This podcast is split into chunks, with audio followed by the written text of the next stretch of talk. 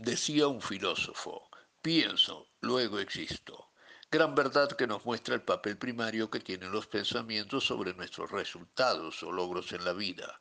En pocas palabras, somos lo que pensamos. Nuestro programa mental o patrón de creencias se comienza a grabar desde el vientre materno cuando ya nos siembran mensajes casi siempre negativos o limitativos que nos enferman el subconsciente e introducen virus de temores en nuestro software mental. Está demostrado que hasta los 18 años de edad oímos más de 100.000 veces la palabra no, de modo que nuestro cerebro está condicionado para la conversación en negativo. Por ello tendemos más a enfocar lo que no queremos en vez de hacerlo sobre lo que sí deseamos. En lugar de decirnos quiero tener éxito, nos decimos no quiero fracasar. O en lugar de decirnos quiero estar delgado, nos decimos no quiero estar gordo. En esos casos el subconsciente toma el atajo, elimina el no y deja el quiero fracasar o quiero estar gordo, asegurándose día a día de que esto se cumpla en la realidad. La persona fracasa o aumenta de peso. ¿Quiere comprobar eso? Cierra tus ojos y relájate. No pienses en una manzana, no pienses en el color rojo.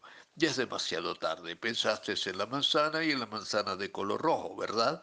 Lo que pasó es que yo le dije a tu subconsciente que no pensara en eso, pero él elimina el no y hace lo contrario. Lo mismo sucede cuando dice no quiero fallar o no quiero estar gordo. El subconsciente es muy eficiente para cumplir lo que nosotros le pedimos. Así es que si hoy no tenemos lo que deseamos, es por no haber sabido tratar bien o negociar con nuestro subconsciente.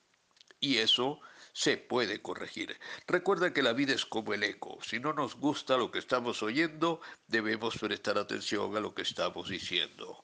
No debemos concentrarnos en lo que no queremos, sino en aquello que sí queremos. Concentrarnos en lo que no queremos para vivir día a día sería como pretender conducir con éxito un carro mirando siempre por el retrovisor.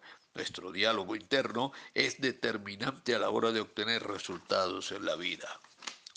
Para cambiar nuestra manera de comunicarnos con nosotros mismos está diseñado este curso. Así que bienvenidos a nuestro curso de El poder del ser, auténtico poder.